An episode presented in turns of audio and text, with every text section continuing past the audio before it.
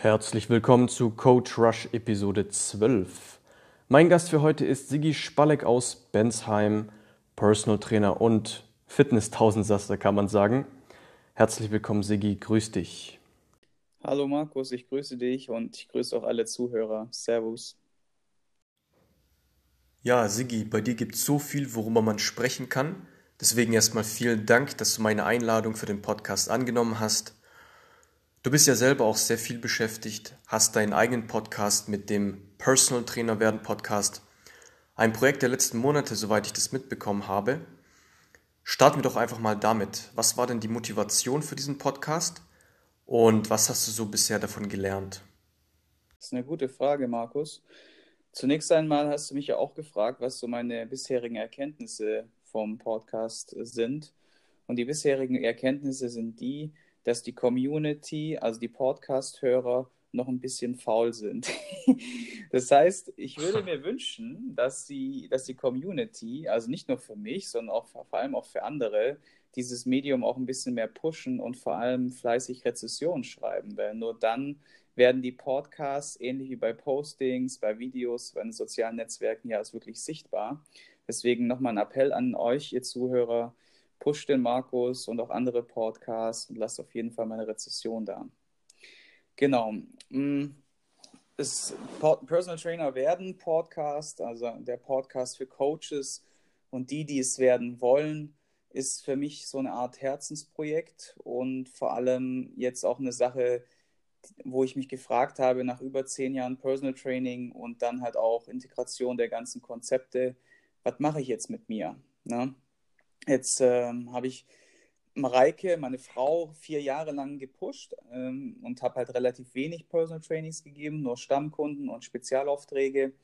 Und habe dann nach vier Jahren, als es jetzt endlich, endlich etabliert war und alles so lief, wie wir uns das vorgestellt haben, habe ich mich dann selber gefragt, so, yo, was machst du jetzt mit deiner Zeit? Und dann stellt man sich natürlich auch die Frage, was ist dein Ding? Und ich habe mir diese Frage sehr lange gestellt und irgendwann kam dann auch sehr schnell die Antwort tief aus dem Herzen heraus, die dann gesagt hat, Sigi, dein Ding ist Personal Training, du bist Coach, du bist Vollblutcoach, du solltest im Bereich Personal Training irgendwas weitermachen.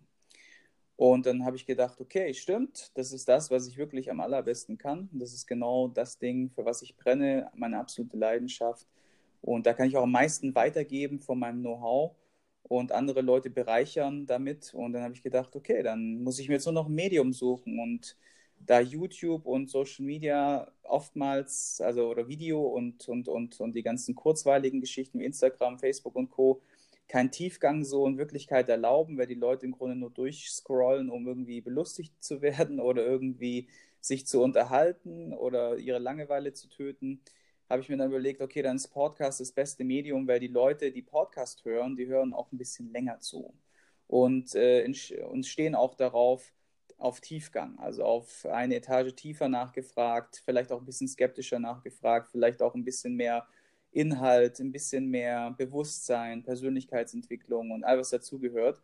Und dann habe ich mich entschlossen, das Podcast-Medium zu nutzen und einfach meiner Leidenschaft weiter zu folgen und vor allem was zu machen, für was ich brenne und wo ich halt wirklich Inhalte bzw. Mehrwerte in der Form weitergeben kann, zurückgeben kann, vor allem, weil ich das, dieses Projekt auch so eine Sache ist, dass ich auch mal Danke sagen möchte für die letzten zehn geilen Jahre, wo ich unglaublich viel gelernt habe von anderen Leuten, andere Coaches kennengelernt habe und das ist der zweite Grund, andere Coaches kennengelernt, da fällt schon das Stichwort war, dass ich gesagt habe, es ist schon krass, man ist so als PT oftmals auch so ein Einzelkämpfer. Man, man rödelt vor sich hin, man, man, man kämpft sich so durch, man ist im Grunde all day, every day, every hour irgendwie im Business und, und schafft sich da im Grunde, buckelt sich da einen ab. Und man verliert so ein bisschen auch als Personal Trainer, da werden bestimmt andere Coaches, die schon länger dabei sind, das auch so ein bisschen bestätigen. Man verliert so ein bisschen die sozialen Kontakte, man, geht weniger ins Gespräch mit anderen Kollegen etc. Also nicht, also zum Beispiel, wenn man jetzt nicht in einem Personal Trainer Netzwerk angehört und äh, auch dann, wenn man in einem drin ist, ist es trotzdem so, dass wenn man äh, erfolgreich ist oder viel zu tun hat, dass man wirklich nonstop an sich im Coachen ist und kaum noch Zeit übrig bleibt für sich selbst oder auch für Familie, Freunde und, und andere Dinge, die einem gut tun. Und der PT Werden Podcast ist auch so ein bisschen eine Chance oder eine Möglichkeit für mich, all die guten Leute oder all die Kumpels, die mit mir damals zu 8, 9, 10, vor 10, 15 Jahren angefangen haben, die alle mal wieder ins Gespräch zu holen und zu fragen, hey, wie ging es dir in den letzten zehn Jahren? Und was ist aus dir geworden? Was hast du gemacht? Und vor allem, wo stehst du jetzt? Und was sind deine krassesten Learnings gewesen? Und all diese Erfahrungen und all diese coolen Lebensgeschichten von diesen ganzen krassen Leuten, die ich teilweise schon kenne und jetzt auch natürlich durch den Podcast kennenlerne, das ist äh, die größte Motivation mitunter, das Ding nach vorne zu treiben. Und zu guter Letzt geht es auch so ein bisschen darum, dass ich gemerkt habe, damals, als ich losgelegt habe, zu 8, 9, 10, da gab es ja im Grunde fast gar nichts, um sich als Personal Trainer zu informieren über die Coaching-Szene, über Kollegen, über Trainingssysteme, über alle Themen, die einen Personal Trainer irgendwie bewegen oder die den Personal Trainer auf vor Herausforderungen stellen. Und dann habe ich mir gedacht, so, es wäre doch, damals hätte ich mich gefreut, wenn es sowas gegeben hätte wie so ein Podcast, wo ich hätte mal Mäuschen spielen können und mal reinhören können, was die anderen so sagen, was die anderen so machen und wie sie das angehen. Und genau dafür ist der Podcast da. Er soll Inspiration bringen, er soll Coaches, die Coaches werden wollen oder auch die schon lange im Ball, äh, Ball sind oder schon lange in der Branche sind, auch wieder mal neue Impulse setzen, weil oftmals ist es so, dass man schon, wenn man so eine gewisse Schiene fährt und vor allem auch Fulltime beschäftigt ist, dass man natürlich irgendwann mal die Betriebsblindheit kommt und die Routine. Und wie jeder Coach oder auch wie jeder Mensch weiß, ist Routine etwas Gutes. Allerdings kann die natürlich auch dafür sorgen, dass man irgendwie ein bisschen einschläfert oder nicht mehr weiterkommt. Und dieser Podcast soll einfach Impulse geben, um Coaches, bestehende Coaches Impulse zu geben oder halt auch, wie gesagt, Newcomer, die jetzt neu starten, zu inspirieren, dass sie einfach Dinge, die viele erfahrene Coaches vielleicht damals nicht so cool gemacht haben, heute dann besser zu machen. Also ich finde es total spannend, dass du das Wort Einzelkämpfer in den Mund genommen hast und es so dargestellt hast. Klar, man ist irgendwo in seiner Berufung drin als Coach, man möchte auch ähm, auf der anderen Seite anknüpfen, man möchte die Erfahrungen der anderen einholen und sich auch irgendwie ähm, austauschen, ja, sich weiterbilden. Und äh, zumal du bist ja eigentlich schon ein Typ, in meinen Augen jedenfalls, der sehr viel Networking betreibt, der gerne seinen Horizont erweitert, der vieles auch auf Social Media teilt, von dem, was er lernt, auch von anderen Trainern. Und das finde ich ehrlich gesagt klasse. Also dein Instagram ist ja auch schon ja, eine Enzyklopädie von Fitness und Gesundheit, kann man sagen. Vor allem aber hast du diesen ganzheitlichen Schliff. Das heißt, du schaffst es auf der einen Seite zu inspirieren und auf der anderen Seite aber auch sehr viel Mehrwert zu geben. Und deswegen finde ich das total interessant, dass du sagst, der Podcast ist eigentlich so eine Verlängerung dessen. Es ist ein Tool, um sich quasi noch besser zu vernetzen, so wie ich das äh, aufgenommen habe. Was natürlich eine echt starke Sache ist. Von dem her Lass uns doch mal zum Anfang, zu deinem Start gehen. Und zwar hast du deinen Instagram-Account im Jahr 2014 gestartet mit ein paar Posts zum Thema Mr. Adonis. Also du bist Mr. Adonis geworden und mir hat es noch gar nichts gesagt davor. Wie wird man denn zu Mr. Adonis?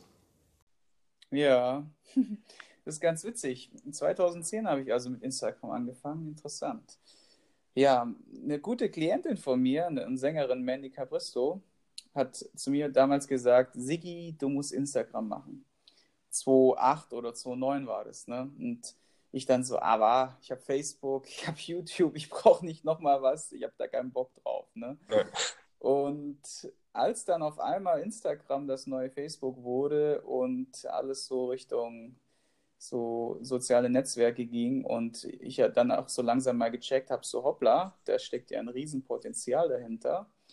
Da habe ich mich natürlich ein bisschen geärgert, dass ich damals nicht auf den guten Rat meiner Klientin gehört hatte und dann gesagt habe, ja, ich fange dann erst viel später an. Und ich muss auch dazu sagen, die ganze Social Media Welt oder das Ganze, was da jetzt passiert ist, ich habe auch richtig viele Learnings gehabt, ja, um es positiv auszudrücken. Und da können wir auch gleich nochmal drüber reden, kurz zu der Geschichte mit Mr. Adonis. Mr. Adonis wird man, wenn man in einem Verband, ich glaube, der heißt WBFF, also ich glaube WBFF heißt der, in einer Kategorie im Athletikbereich, also in einer ähm, leichteren Klasse vom Bodybuilding, den äh, Titel sozusagen des Mr. Adonis sich erkämpft oder sich ähm, den bekommt. Und ich habe eine Zeit lang, weil mich es einfach interessiert hat, was kann ich aus meinem Körper rausholen, wo sind da die Grenzen, wie funktioniert diese ganze Diätgeschichte, wenn man es jetzt wirklich auf die Spitze treibt mit äh, Kalorienzählen, mit äh, Sixpack-Transformation, mit Entwässern und schieß mich tot. Und natürlich kamen dann auch so ein bisschen die Magazine noch auf uns zu, hier und da, weil meine Frau hat schon länger als Fitnessmodel gearbeitet zu der Zeit. Und dann war halt die Idee zu sagen, okay, man macht mal die eine oder andere Cover-Story mit ihr und da kannst du dann, oder solltest du dann auch nicht unbedingt ein, One-Pack haben, wenn du auf dem Bild drauf bist. Also fing ich dann an, oder fingen wir dann an, uns da so ein bisschen zu shredden, wie man damals gesagt hat, oder wie man es heute vielleicht noch sagt, und einfach in Form zu bringen und einfach zu testen, wo sind so die Grenzen. Und dann haben wir uns halt bei verschiedenen Verbänden angemeldet zu verschiedenen Veranstaltungen und haben dann einfach rumprobiert und geschaut, wie weit wir da kommen und, und haben es dann halt natürlich schon sehr ambitioniert, mit viel Ehrgeiz und Disziplin durchgezogen, hatten dann auch noch einen Coach an der Seite, was ich jedem übrigens auch raten kann, dass wenn er so was vorhat, dass er sich an jemanden wendet und je, nicht jemanden, der jetzt einfach nur mal selber irgendwann mal auf der Bühne stand, sondern geht zu diesen Schleifern, zu diesen Machern, also die Leute, die wirklich die ganzen Champs auf die Bühne bringen, die haben wirklich ein großes Erfahrungspotenzial und, und sehr viele Erfahrungswerte und können euch einfach viel besser weiterhelfen, wie einer, der jetzt einfach nur mal in Anführungszeichen sich zum Sixpack geschreddet hat und dann sagt, yo, jetzt bin ich äh, Sixpack-Model oder Personal Trainer und kann dir alles beibringen. Sucht euch da die ruhigeren, also nicht die, die so groß trommeln, sondern sucht euch lieber die ruhigeren, die, die Coaches behind the scene, die müsst ihr euch halt erstmal suchen. Vielleicht kennt ihr auch einen anderen Personal Trainer und fragt ihn einfach mal oder einen anderen Fitnesstrainer, ob er jemanden kennt, der sich darauf spezialisiert hat. Und dann, wie gesagt, äh, kann man das gerne mal ausprobieren. Und ja, und das ist der Titel von Mr. Adonis gewesen. So kam es im Grunde zustande. Ne? Echt interessant. Ich nehme an, durch den Titel hast du dann auch an Bekanntheit gewonnen und hast du dann dadurch auch den einen oder anderen Kunden gewonnen? Hm, also man muss das, glaube ich, so ein bisschen differenzieren die Social Media Kiste hatte ich am Anfang gedacht, würde mir nutzen, um an Kunden zu kommen, vor allem an mein Zielpublikum. Ich hatte damals als Zielgruppe schon die Prominenten und die Superreichen und so weiter. Und allerdings habe ich gemerkt, dass die Social Media Kiste mich da eher weniger dahin gebracht hat, sondern eher so meine aktive Arbeit als Coach und im Grunde auch die Weiterempfehlung im weitesten Sinne. Natürlich eine gewisse Präsenz sollte man sich schon aufbauen. Allerdings bin ich heute immer noch der Meinung, dass, dass das alles mit diesem Social Media Kram enorm überbewertet wird.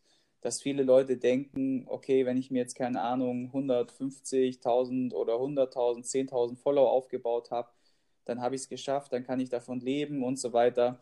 Natürlich gibt es bestimmt viele Leute, die mittlerweile auch davon leben können und auch gut leben können davon. Nur es ändert nichts daran, ob du auf der einen Seite Vollblut, äh, mal, Vollblut Personal Trainer bist, also Coach im Offline und dir den Arsch aufreißt, oder ob du im Social Media Bereich bist mit einer Menge Follower und dir dort den Arsch aufreißt. Es sind beides für sich eigene Standbeine. Und da sind wir auch schon bei einem ganz wichtigen Punkt, dass viele Leute das total unterschätzen, wie viel Arbeit hinter so einer Präsenz steckt. Und ich selber oder Mareike und ich haben das selber auch komplett unterschätzt und deswegen ist es auch ein Grund, warum wir beide, ich für mich und Mareike für sich, lange nicht so erfolgreich waren wie andere im Social Media. Nicht, weil wir nicht das Potenzial dazu hatten oder nicht, weil wir die, das Know-how oder, oder auch, sagen wir mal, das, über das Wissen verfügt haben, sondern weil wir, weil wir ganz klare Fehler gemacht haben, weil wir es unterschätzt haben. Wir haben einmal überhaupt nicht kommuniziert mit der Community, keine Kommentare beantwortet, also damals, so als zu unserem Beginn, zu den YouTube-Zeiten, haben wir null Kommentare beantwortet. Teilweise habe ich sogar die Kommentare abgestellt, weil ich gesagt habe, das ist mir zu viel Arbeit, dann auch noch da jeden Tag dran zu sitzen und irgendwelche Kommentare zu beantworten. Das war so ein riesen, riesengroßer Fehler, ja, weil hätten wir damals die Kommentare beantwortet, hätte es ja viel schneller zu, wäre es viel schneller zu einer Community gekommen und dadurch natürlich auch zu einer Viralisierung, einer größeren Reichweite und so weiter und so fort. Also zu dem Ziel, wo wir eigentlich hin wollten. Und äh, der zweite Fehler, den wir gemacht haben, oder das zweite Learning vielmehr, was wir gezogen haben, war, dass wir nicht kontinuierlich Content produziert haben. Und auch nicht aufeinander aufbauend, sondern total bunt gemischt und völlig wahllos. Und das sind so Dinge, die ja gut, die wussten wir einfach nicht besser, weil wir uns da nicht reingehackt haben oder auch nicht wirklich den Augenmerk drauf hatten, weil wir ja parallel damals zu unserer Online-Kiste, die wir damals laufen hatten, schon äh, offline die eigenen Studiokonzepte hochgezogen haben und das für uns schon allein dieses Fulltime-Business war, sodass wir gar nicht gesagt haben, jetzt jetzt, jetzt müssen wir da auch noch äh, richtig reinpowern, sondern wir haben gedacht, wir produzieren geile Videos, guten Content, laden den hoch und, das, und der Rest passiert von alleine. So wird es dann ja auch immer so ein bisschen suggeriert oder so ein bisschen verkauft von den ganzen äh, Marketingleuten. Ne? Die Wahrheit ist, beides offline wie online sind beides Fulltime-Jobs, die eine richtig viel Arbeit beinhalten und heute sogar noch viel, viel mehr Arbeit ist wie damals. Weil damals war es so, als meine Klientin mir gesagt hat, ihr erinnert euch, hier, Sigi, du musst Instagram machen. Damals hast du als Instagrammer, also ein neuer Instagrammer warst, einfach die richtigen Hashtags benutzt und was innerhalb von wenigen Tagen 1000, 2000, 3000, 4000 äh, Abonnenten groß und bist schnell mal sogar an die 100k gekommen, also 100.000 Abonnenten und hast du so Tricks gemacht wie Follow, Unfollow und so ein Gedöns. Das hat ja dann Instagram alles abgeschafft. Instagram hat das ja alles so krass runtergeschraubt, dass es heutzutage nur noch mit einem Lucky Punch, sage ich immer, also so einen ganz einen ganzen Glückstreffer sozusagen es möglich ist, nach oben zu kommen oder halt mit richtig beständiger, harter, krasser, qualitativ hochwertiger Arbeit.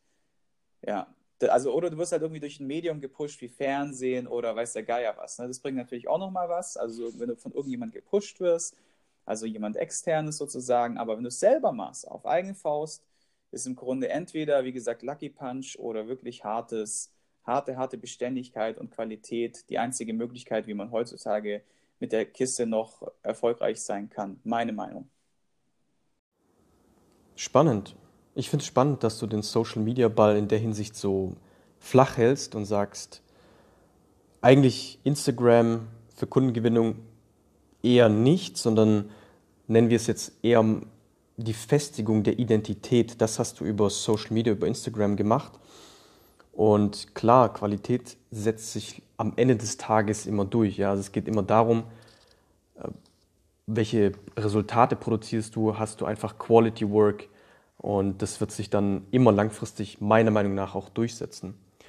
Gehen wir aber nochmal zurück zu den Anfängen bei dir. Du hast ja Sport studiert 07, 08 dann deine Karriere als PT, als Personal Trainer begonnen. Was würdest du jetzt so retrospektiv sagen? Was war die wichtigste Erkenntnis der ersten drei Jahre als Personal Trainer? Ja, das ist eine sehr gute Frage. Ich glaube, es sind viele Faktoren, die da eine Rolle spielen und ich hatte gestern zum Beispiel mit äh, Fit by Science, dem Paul Merten, einen Podcast, wo ich über die fünf Schlüsselfaktoren zur Selbstständigkeit oder die fünf Schritte zur Selbstständigkeit gesprochen habe. Und ich will jetzt gar nicht die fünf Punkte nennen, weil die könnt ihr euch gerne in diesem Podcast anhören, sondern ich möchte jetzt nochmal vielleicht was Neues oder was, was anderes noch dazugeben. Und wenn du mich jetzt fragen würdest, was in den ersten drei Jahren so das der größte Aha-Effekt war, dann wahrscheinlich der, dass du wirklich bereit sein musst, alles zu geben. Und ein, das bedeutet, viele Leute denken immer so, oder wenn die uns, oder wenn sie von uns hören, oder wenn sie sehen, was wir so gestemmt haben in den letzten zehn Jahren, dann sagen die immer so, Mareike und Sigi, ganz ehrlich, wie habt ihr das geschafft? Also, das ist ja krass, ne? Und dann sagen wir immer, yo, das sieht alles so schön und so schön aus und ist auch cool irgendwie, ne? Nur es hat auch ein Riesenopfer gehabt, ne? Also das, dieses Opfer sind nämlich zehn Jahre meines Lebens oder unseres Lebens, wo wir im Grunde 14 bis 16 Stunden am Tag nichts anderes gemacht haben, außer Trainings. Trainings, Trainings, Trainings und gearbeitet, gearbeitet, gearbeitet, wie wir kloppen. Ich habe bestimmt schon 15.000 Coachings auf dem Buckel, also persönliche Coaching, nicht irgendwie mal irgendjemanden eine, eine Frage beantwortet im Social Media, sondern echte Menschen, die vor mir saßen und gesagt haben, hey, ich will ein Training machen, ich will Ernährung oder ich bin voll am Ende mit meinem mentalen Leben, was kann ich tun? Und wenn du mal so 10.000, 15.000 Coachings aus dem, auf dem Buckel hast und, und, und viel ausprobiert hast vor allem, das ist auch der Tipp, den ich, den, ich, den ich zum einen gebe, der allerdings auch eine gewisse Limitierung hat, weil wenn du viel ausprobierst, dann hast du natürlich den Vorteil, dass du viele Sachen kennenlernst und auch dir über von vielen Sachen einen Eindruck machen kannst. Es hat allerdings auch den großen, in Anführungszeichen, Nachteil, dass wenn du nicht gerade, wie wir das damals gemacht haben, zwischen 14 und 16 Stunden am Tag dich um nichts anderes kümmerst als um diese Sache, dass du eventuell den Fokus verlierst und auch nicht alles wirklich zu 100% bedienen kannst und auch nicht 100% Qualität dann dahinter steckt.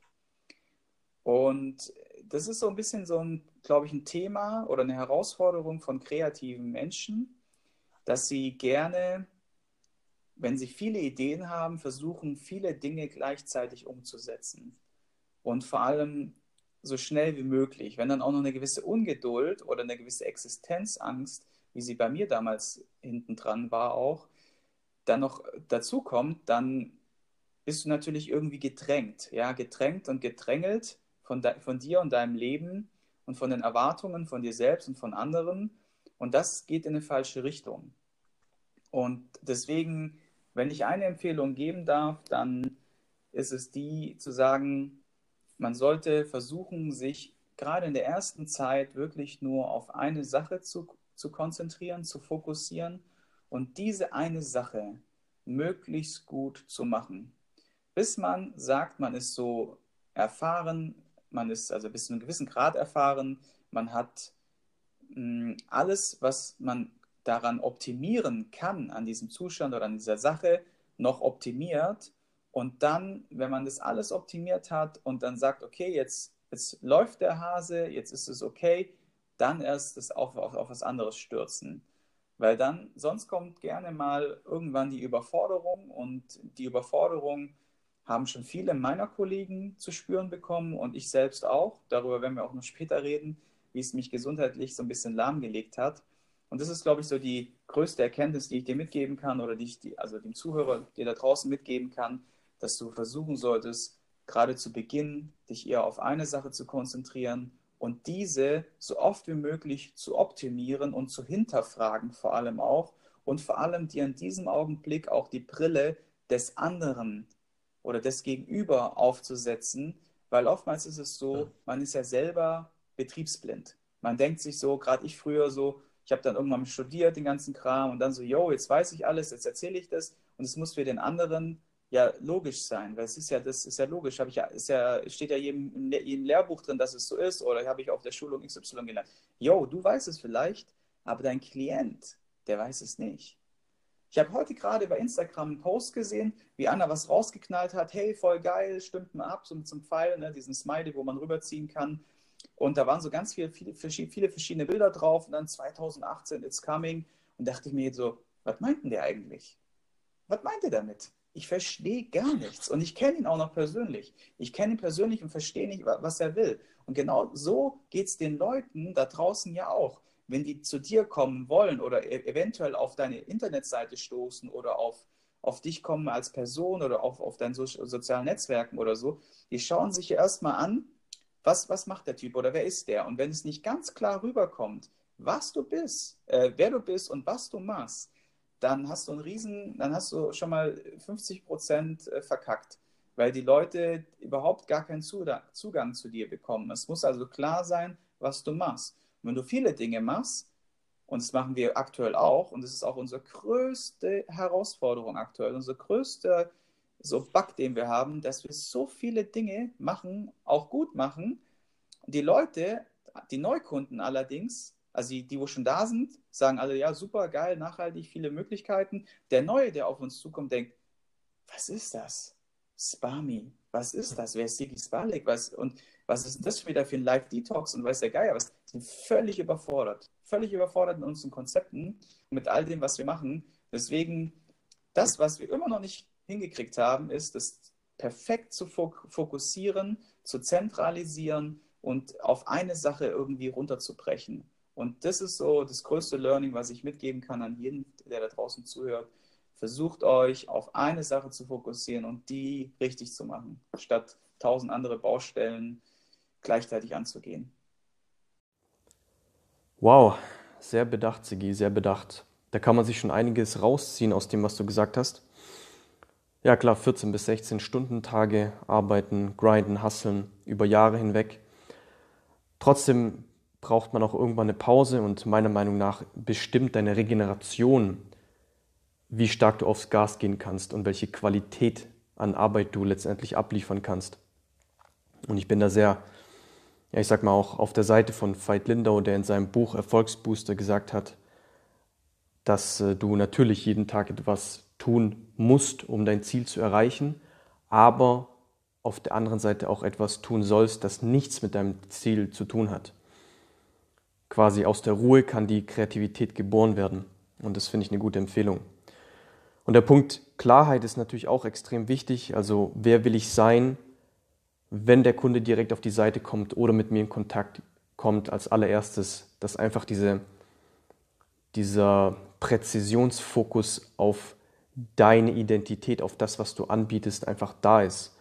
Und das kann man meiner Meinung nach eigentlich auch im Grunde nur so herausfinden, wie du das gemacht hast, indem man einfach viele Dinge macht und Erfahrungen sammelt. Ja, du hast ja viele Programme zusammen mit deiner Frau, mit Mareike aufgestellt, beispielsweise das Fundament der Fitness oder die zehn häufigsten Fehler beim Muskelaufbau, das Spa.mi-Programm.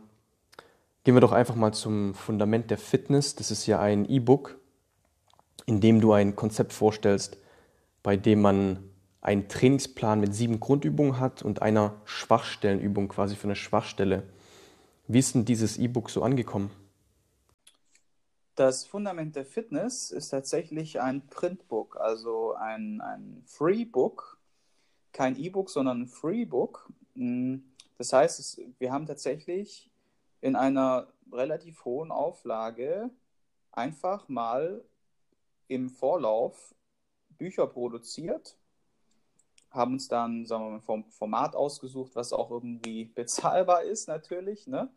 Und sagen dann an alle da draußen, hey Leute, wenn ihr Mareike und Sigi ein bisschen besser kennenlernen wollt, dann bestellt euch doch einfach dieses Buch kostenlos. Also das Einzige, was sie halt bezahlen, ist der Versand, damit wir nicht in Anführungszeichen auch noch die Versand- und Logistikkiste dann auch noch on top draufkriegen, sondern im Grunde zahlen die den Versand und äh, kriegen das Buch dann kostenlos zugeschickt.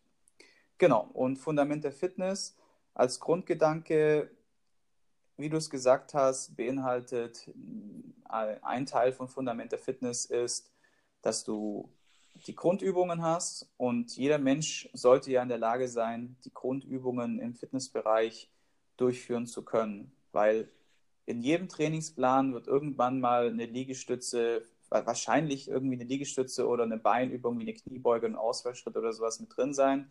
Und ein Klimmzug oder sowas oder eine Rückenübung wird auch irgendwann mal in jedem Trainingsplan drin sein. Also sagen wir, wir brechen das alles, was da draußen auf dem Fitnessmarkt so wild durcheinander, hier die Übung, die, die Special-Übung und das Special-Ding, Workout, brechen wir runter und sagen, hey, wir machen es ganz, ganz simpel.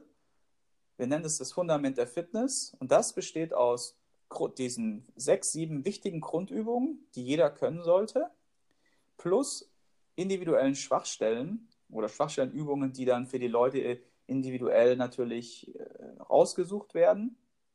Und diese zwei Komponenten zusammen bilden unter anderem auch offline bei uns in den Studios das komplette Trainingskonzept unserer Klienten. Und auch ist auch mein, äh, also ist auch mein Trainingskonzept. Das heißt, wenn die Leute zu mir kommen, meine Trainingspläne basieren zu, ja, im, im, im häufigsten Fall aus diesen Grundübungen plus, ein, plus Schwachstellenübungen oder Problemzonenübungen gleich der perfekte Trainingsplan. Und damit fahren wir mittlerweile oder seit, ja, mittlerweile seit zehn Jahren super cool und super gut in unseren Studios offline vor Ort. Und das Ganze wird es zukünftig noch unterstützt durch einen Trainingslog, also so ein Trainingstagebuch in einem, in einem so einem kleinen Ringbuchformat, wo die Leute dann ihre Fortschritte dann dokumentieren können. Und das Geile wird dann halt auch sein, dass diese ganzen Grundübungen kann man sich sozusagen per Video dann anschauen, egal ob man jetzt zu Hause trainiert oder ob man im Fitnessstudio ist oder ob, ob die auch bei uns, die Kunden, die jetzt ins Studio kommen, die haben ja die haben die Möglichkeit, entweder alleine zu trainieren oder mit einem Trainer zusammen. Und dann können die sich das, wie gesagt, vor, im Vorfeld angucken und sparen sich dadurch natürlich auch Trainerkapazitäten. Also wir sparen uns Trainerkapazitäten und der Kunde spart bares Geld, weil er diese Basic-Schulung sozusagen vorab schon bekommt und dann wir nur noch an den Schwierigkeiten oder an den Schwachstellen oder an den, äh, am Feinschliff arbeiten müssen von der Übung. Und das ist sozusagen ein Teil von diesem Freebook Fundament der Fitness, was es wie gesagt kostenlos gibt. Und in diesem Fundament der Fitness Freebook haben wir noch ganz viele andere grundlegende Dinge einfach mal erklärt. So wie wir in den letzten zehn Jahren die Erfahrungswerte, die da so zusammengekommen sind, gekoppelt mit der Wissenschaft, also was die aktuellen wissenschaftlichen Studien sagen oder das Studienmaterial, was es halt gibt, das zusammen gekoppelt in einfachen kleinen sozusagen Texten, Erklärtexten haben wir das Wichtigste von uns aus gesehen mit das Wichtigste von, von, von der Fitnessbranche erklärt und noch ein bisschen unsere Philosophie mit einfließen lassen, um halt aufzuklären, was wir machen, wer wir sind und was die Leute im Grunde am besten für einen Weg einschlagen sollten oder was sie für Wege einschlagen können, wenn sie Problem XYZ haben. Ne? Ist ja auch sinnvoll, klar. Gehen wir mal weiter, Sigi, zu deinem oder eurem, besser gesagt, zu eurem Spa.mi-Programm. Teil davon ist ja auch dieses nicht Spartaner, sondern Spaganer Ernährungssystem. Und es hat mich allein schon total von der Aufmachung her neugierig gemacht. Was es also beinhaltet, ist eine Darmsanierung, Immunaufbau, Mikronährstoffversorgung und Anti-Aging. Kannst du das noch ein bisschen genauer erklären, was dieses Spaganer Ernährungssystem so beinhaltet? Ja, vielleicht wird es ja den einen oder anderen Zuhörer jetzt gerade Zuhörerin gerade so gehen, dass er in der, in der Situation ist, dass er nach dem perfekten Ernährungssystem sucht. Also das, was für ihn sozusagen das perfekte Ernährungssystem ist. Und dann gibt es natürlich viele Wege, wie man sich da informieren kann. Da gibt es natürlich hunderte Internetseiten, Foren, YouTube-Videos etc. pp. Und es gibt ja auch dann noch diese gängigen Systeme vom Lehrbuch oder halt die sich über die Jahre äh, etabliert haben, wie zum Beispiel Low Carb, High Carb, Paleo, Atkins und wie sie alle heißen. Ne? Und jetzt natürlich die Frage, wenn ich jetzt ein Otto Normalo bin und durch diesen Dschungel an vielen Ernährungsmethoden durch mich durchforste und dann denke so, oh Gott, ja, was ist denn jetzt das Richtige für mich? Mein Trainer sagt, ich soll Low Carb machen. Meine Freundin sagt, sie hat mit High Carb äh, 10 Kilo abgenommen und keine Ahnung. Und die Brigitte sagt, äh, mach Weight Watchers, ja, so. Oder trink Shake X. Und es gibt so viel, dass wir in den letzten 10, 15 Jahren tatsächlich alles, was es so gibt, also nahezu alles, was es so gibt, für manches können wir uns einfach auch nicht hergeben, haben wir, haben wir getestet, kritisch hm. getestet an uns selbst und an Klienten und haben uns dann überlegt, so, okay, oder was passiert da mit den Leuten? Wie reagieren die Leute auf Low Carb? Was, auf was ist zu achten, wenn ich High Carb mache? Wie ist es mit der Umsetzbarkeit in den Alltag? Ne? Weil viele Leute, also, oder beziehungsweise, es wird ja immer so einfach verkauft und im Endeffekt ist es allerdings oftmals nicht in den Alltag der Leute integrierbar. Oder es ist ja. einfach mit zu vielen ja, Verzicht oder zu viel Aufwand verbunden, sodass es dann auch rausfällt. Und am Ende scheitert jede Diät bei der Umsetzung letztendlich. Ne? Und genau diese Erfahrung haben wir auch gemacht. Wir haben bei der Mr. Adonis-Kiste zum Beispiel, waren wir fünf, sechs Jahre lang, haben wir Low Carb bis, aufs, bis zum Erbrechen in allen Varianten durch äh, experimentiert. Dann danach, wo wir dann irgendwie einen höheren pflanzlichen Anteil gewechselt haben, haben wir dann natürlich High Carb ausprobiert und zwischendrin auch alle anderen Konzepte etc.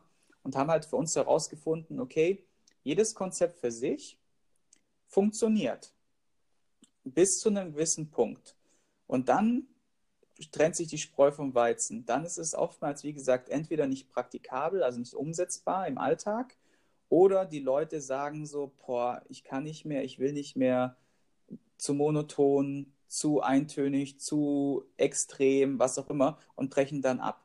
Das heißt, egal welche Diät wir bisher irgendwie gesehen haben, die Leute konnten es immer nur bis zu einem gewissen Grad durchziehen und dann irgendwann sind sie wieder in ihre alten Gewohnheiten zurück.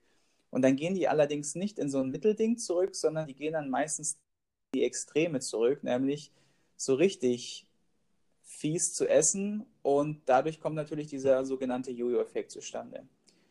Und dann haben wir uns natürlich gefragt, so, okay, woran liegt das Ganze? Und ich persönlich bin fest davon überzeugt, dass es nicht, also dass es das perfekte Ernährungssystem nicht gibt. Das ist schon mal Statement Number One. Statement Number Two ist, dass ich sage, dass, oder Mareike und ich intuitives Essen als die Ernährung der Zukunft ansehen. Das bedeutet, SPAMI, unser Ernährungssystem, wo von SPA, also unserem Namen SPALEC und MI, also mich, äh, also und, und SPA bedeutet ja auch äh, Wellness, Reinigung, sich was Gutes tun, also sich im Grunde zu reinigen, reinige mich, davon ist es abgeleitet, was es dann wieder so ein bisschen komplex macht, im ersten Moment zu verstehen. Und sind halt der Meinung, dass das intuitives Essen, worauf, wie gesagt, Spami basiert, dass das die Zukunft der Ernährungsgeschichte sein wird. Weil intuitives Essen bedeutet letztendlich, dass du das konsumierst, was für dich gut ist, also was dir gut tut, was deinem Magen gut tut, äh, was deine Gesundheit gut tut, was deinen Zielen auch gerechtfertigt ist, also sprich Muskelaufbau, Fettabbau etc. Und zum anderen, dass es halt auch vor allem langfristig durchziehbar ist oder einhaltbar ist, weil Fakt ist, wir haben echt gemerkt, dass egal welches Konzept wir über, über Monate oder Jahre durchgezogen haben, dass irgendwann der Punkt gekommen ist, dass wir gesagt haben, nee, können wir so, können wir so nicht weiterführen. Ist entweder langweilig oder zu monoton oder nicht praktikabel. Ging uns genau gleich wie jedem anderen Menschen auch da draußen. Und dann haben wir herausgefunden, dass intuitives Essen die Lösung ist, weil du im Grunde, weil es die einzige Möglichkeit ist, dass du deinem Körper individuell gerecht wirst. Für all die Dinge, die ich gerade gesagt habe. Und das ist Spami. Also bei intuitivem Essen stelle ich mir gleich ein paar fröhliche Leute vor, die genüsslich Schokolade oder Pizza futtern und sagen, ja, ich weiß, was mir gut tut und ich mache das jetzt intuitiv. Denn in erster Linie essen die Leute natürlich das, worauf sie Heißhunger haben. Und das ist allein ist schon eine interessante Tatsache, woher kommt dieser Heißhunger nach Süßem, nach Fettigem. Aber das Interessante an eurem Konzept ist ja, dass die Darmsanierung und dass diese Mikronährstoffgeschichte vorgeschaltet ist.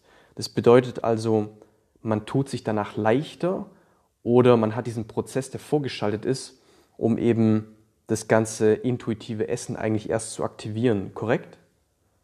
Ja, hast es sogar sehr gut zusammengefasst. In einfachen Worten ist es tatsächlich so bei Spami, dass du eine 8- bis 16-wöchige Phase hast, wo du natürlich ein bisschen gezielter und ausgewählter dich ernährst und erstmal deinen Körper damit reinigst. Und wenn dein Körper gereinigt ist von dem ganzen ja, Zusatzstoffen, von den ganzen Geschmacksverstärkern, von dem ganzen überschüssigen, über, überschwelligen Fett und, und Kohlenhydraten und Zuckern und so weiter, dann wird er über diese Reinigung wieder eins lernen, nämlich intuitiv nach dem Bauchgefühl zu essen.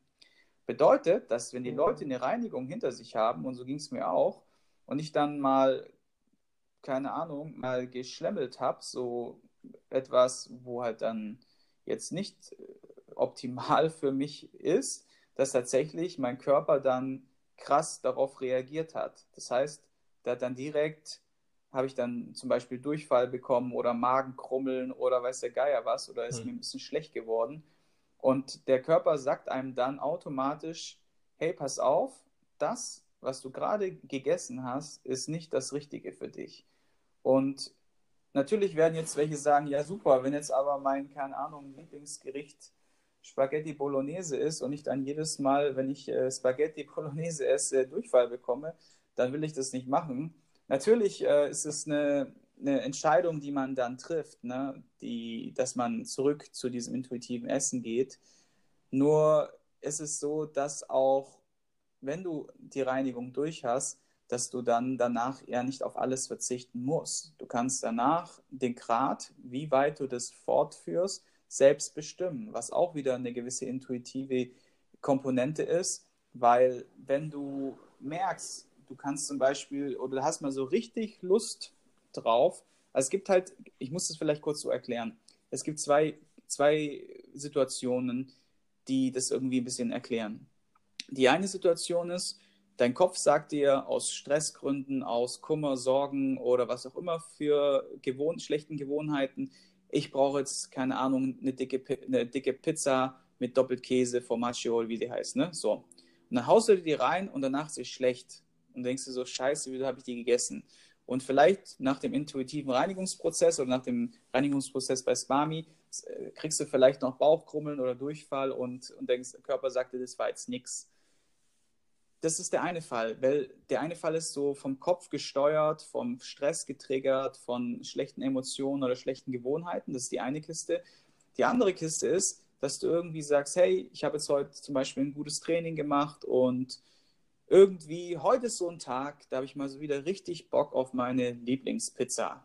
Keine Ahnung, bei Italiener XY. Und dann gehst du dahin und dann isst du die und genießt die und bekommst keinen Durchfall und, äh, dann, und, und keine Reaktion vom Körper. Kein Krummeln, kein gar nichts, kein Bauchweh, keine Übelkeit. Und der Körper sagt dir einfach, okay, das ist in Ordnung. Also das war eine, eine Sache, eine Entscheidung, die der Körper gegeben hat, aus dem Bauch heraus und nicht die getriggert ist durch schlechte Emotionen oder durch irgendwie schlechte Gewohnheiten. Und diese zwei Cases gilt es halt zu unterscheiden. Was du halt bei Spami lernst, ist, dass du dir selber die Frage stellst, ist es, muss es jetzt sein? Also habe ich da jetzt wirklich Lust drauf? Oder ist es einfach nur, weil ich jetzt gerade mich schlecht fühle oder irgendwie getriggert bin durch eine alte Gewohnheit oder, oder, oder. Und dieses Gefühl, dass du das wieder klar unterscheiden kannst, ob dir das jetzt wirklich gut tut, dieses Essen. Und es kann auch, wie gesagt, eine Pizza sein. Das ja heißt ja nicht, dass eine Pizza unbedingt nur schlecht ist. Ne? Es geht ja darum, die Dinge zu essen, die dir gut tun. Und das, dieses Gefühl, das bekommst du wieder zurück bei Spami. Faszinierend. Also für mich klingt es so nach dem nächsten Level, nach einer Ernährungsform, die an unsere Moderne angepasst ist um die Körperintelligenz wieder zu aktivieren. Das heißt, das Bewusstsein, warum ich etwas esse und auch vor allem mit diesem Schritt, der vorgeschaltet ist, dass ich mich erstmal reinige, äh, mich um meinen Darm kümmere, um dann wieder diese Körperintelligenz zu haben und äh, sich bewusst zu sein, was man essen wird und warum man das essen wird. Ja. Und das Geile ist halt auch, dass so Spami tatsächlich lässt sich auf jedes Ernährungssystem übertragen. Also ich habe Spami schon gemacht äh, in meinem 14-Tage-Intensivprogramm. Ich habe Spami gemacht äh, mit intermittierenden Fasten. Ich habe Spami gemacht mit High Carb und ich habe Spami mit Low Carb gemacht. Ich habe das mit jeglicher Ernährungsform extra nochmal dann durchzelebriert und es funktioniert.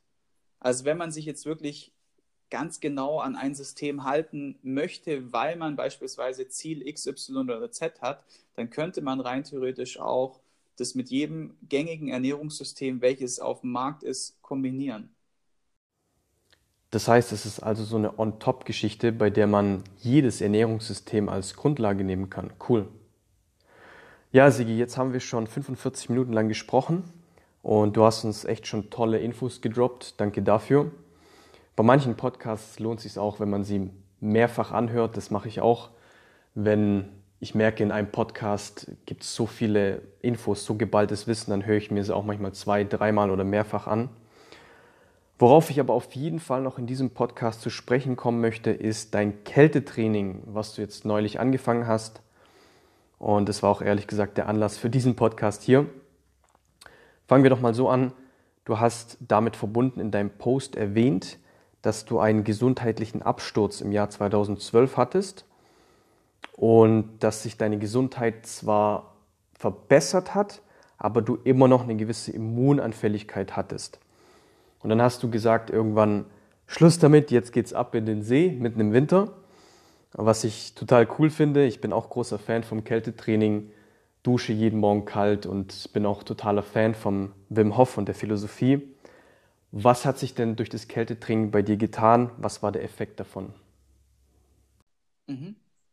Also wer mag, wir können das ja unten auch in die Show Notes packen, kann sich gerne mal die vorher-nachher, das Vorher-Nachher-Video dieser Challenge angucken.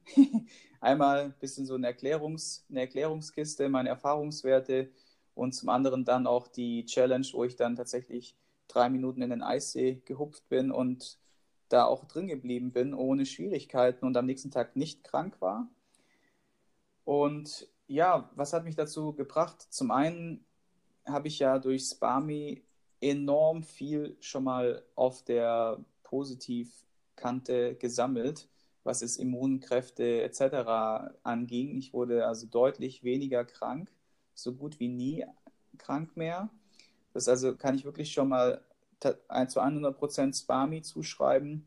Was noch gefehlt hat als Komponente, beziehungsweise was, ich, was noch übrig geblieben war von meiner Krankheitsserie, die der Auslöser war, dass wir Spami übrigens entwickelt haben, war, dass ich tatsächlich im Winter so eine Kälteempfindlichkeit übrig geblieben ist. Also ich war zwar, ich wurde zwar nicht mehr krank, aber ich war halt eine Kältepussy.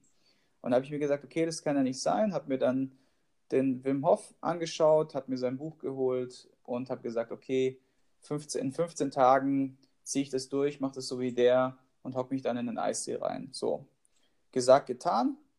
Habe daraus eine Challenge gemacht, wie gesagt, auf YouTube hochgeladen. Und das, weil die Leute fragen mich immer, ja, ziehst du es jetzt immer noch durch, wenn die mich treffen? Dann sage ich, yo, alle zwei Tage gehe ich hoch, mache geile Mucke an, meistens Backstreet Boys, wie man gehört hat. und äh, da hat mich meine Frau übelst gedisst. Da kam an der Playlist tatsächlich Backstreet Boys und ich habe halt mitgesungen, weil, ja, du bist halt im Flow und dann singst du halt mit. Und als Kind der 90er singst du halt auch bei Backstreet Boys mit. Auf jeden Fall hat sie das dann aufgenommen und bei Instagram hochgeladen. Und genau, ich lasse dann halt meine Playlist laufen und dusche jeden zweiten Tag nach wie vor arschkalt. So zwei bis fünf Minuten, ziehe das voll durch. Und ja, macht Spaß und nach wie vor, wie gesagt, nicht krank geworden, auch in dieser harten Phase jetzt, wo alle flach liegen, gerade aktuell. Und was auch noch hinzukommt, weniger kälteempfindlich. Das auf jeden Fall. Das muss ich schon sagen. Aber man muss es schon so circa zwei, drei, vier Wochen durchziehen, damit der Körper wirklich eine Chance bekommt, sich zu adaptieren. Alles drunter, würde ich sagen, ist ein nett gemeinter Versuch. Man sollte dann allerdings keine Erwartungen haben, dass es funktioniert. Ne?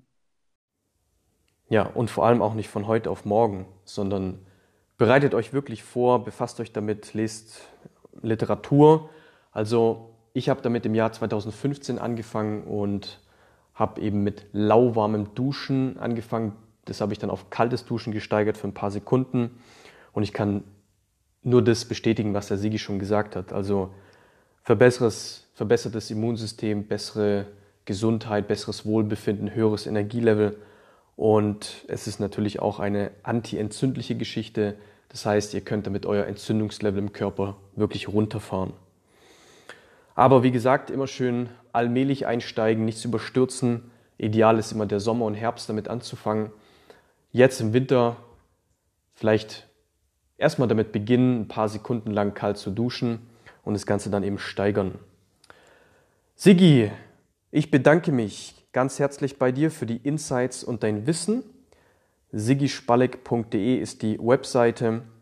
Sigi hat auch eine eigens kreierte Trinkflasche aus Glas und Holz. Das ist nämlich die Saufziege. Die könnt ihr auch online bestellen. Außerdem wird es bei dir im Jahr 2019 wieder Online-Coaching geben und dafür hast du 10 Plätze frei.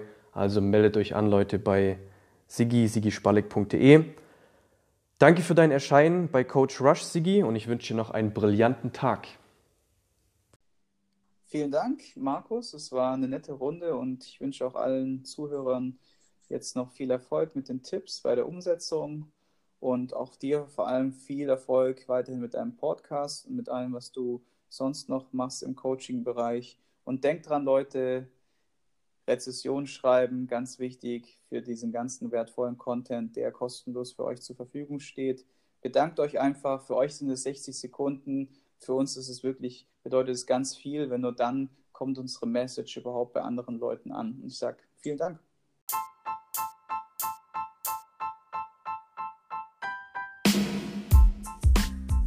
Das war Episode 12 von Coach Rush. Vielen Dank dir fürs Zuhören. Wenn du am Ende des Tages mehr Zeit, Energie und noch was für deine Fitness getan haben möchtest, dann lade ich dich dazu ein, auf www.rushroutine.com zu gehen. Ich schicke dir jede Woche eine neue, frische Morgenroutine zu. Bis zur nächsten Episode. The podcast you just heard was made using Anchor. Ever thought about making your own podcast? Anchor makes it really easy for anyone to get started. It's a one stop shop for recording, hosting, and distributing podcasts. Best of all, it's 100% free. Sign up now at anchor.fm slash new. That's anchor.fm slash new to get started.